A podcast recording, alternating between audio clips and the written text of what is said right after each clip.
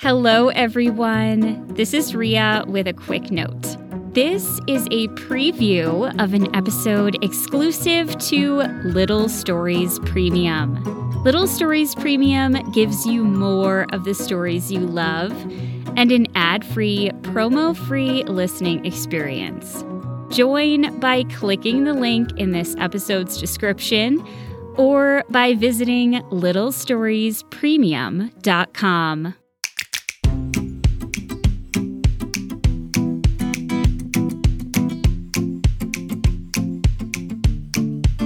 This is Ria. Welcome to Little Stories for Tiny People. So, I recently moved to a new studio. This one is actually a temporary studio I'll be using while I'm working on creating a permanent studio. Before I was in this temporary studio, I was in another temporary studio. I guess ultimately every studio is temporary when you really think about it, but let's not think too much about that, shall we? So, my current temporary studio is quite small, and unfortunately, there is no fireplace. There is no window either, so I can't see if any birds are glaring at me. The remains of my antique teacup collection that was decimated by that aggressively charming camel cricket, Antonio, are now packed away in a box somewhere. So I was thinking, it's rather plain in here, but this is a podcast. And this podcast is all about imagination. So I can just spice up my studio right here as I edit this. Okay, so here we go. I'm going to add in all the things I wish were in my studio. Obviously, we need a fireplace with a toasty fire going. Oh, dear, that sounds more like a wildfire. Let's just change that.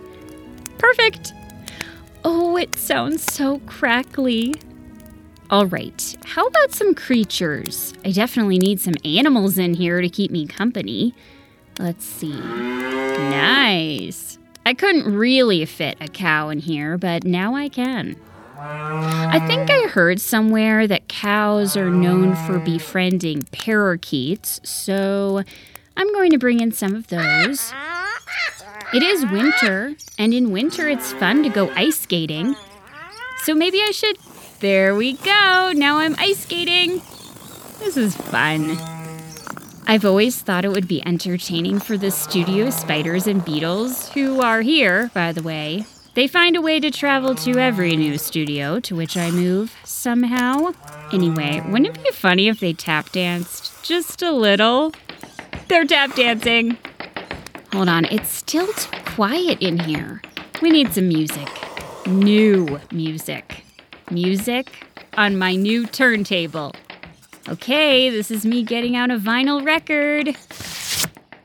Uh, you know, I was feeling a little blah about my new temporary studio, but this has put me in a great mood for a story. It's called Little Hedgehog Builds a Snowman. Take it away, Hannah.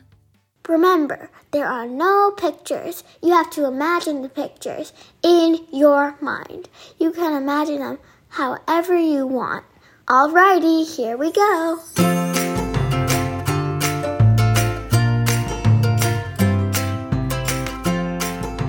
It was snowing. Enormous crystalline flakes sailed through the forest, swirling downward in the night air, collecting over top the hard winter ground.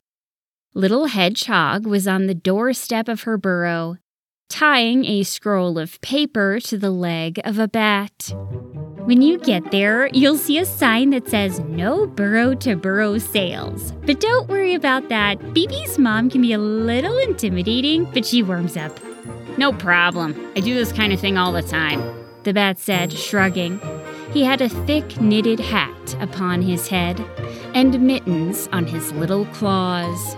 When you get there, deliver the message to BB. Got it. She's a mouse, right? Little Hedgehog giggled. She's a hedgehog like me. The bat squinted at Little Hedgehog. You're not a mouse? You can't see very well, can you? Don't worry, I'll get this straight over to Dee Dee. And with that, the bat lifted up from the ground and out of sight, leaving Little Hedgehog slightly worried. Hmm. She shrugged and went back to what she'd been doing earlier. Peppermint Pinkwater, you are earning those frequent flyer miles, aren't you?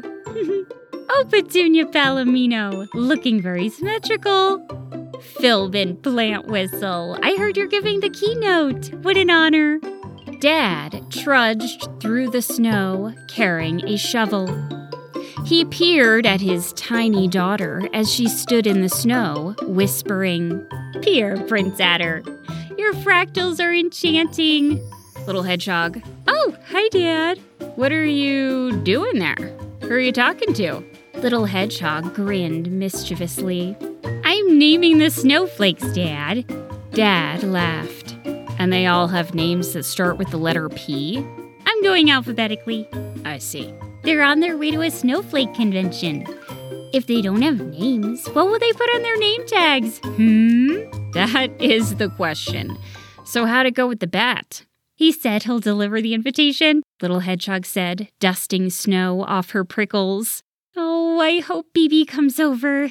It's been so long since we had a snow night like this. It has been a while. Together, they gazed out at the forest. The ground was an endless river of white, interrupted only by the trunks of the trees. It was hard to see more than a few yards out. So thick was the air with flurries. There was a full moon above. It was a beautiful night. Out of nowhere, three little mice wearing red hats and goggles zoomed by on a sled, giggling wildly. Little Hedgehog and her dad watched them and grinned. Once the mice passed, the hush returned to the forest. I can't wait for BB to get here, Dad. I wonder if she'll arrive in the back of her trusty steed. A horse? No, her neighbor is a tortoise named Steed. He occasionally gives her rides.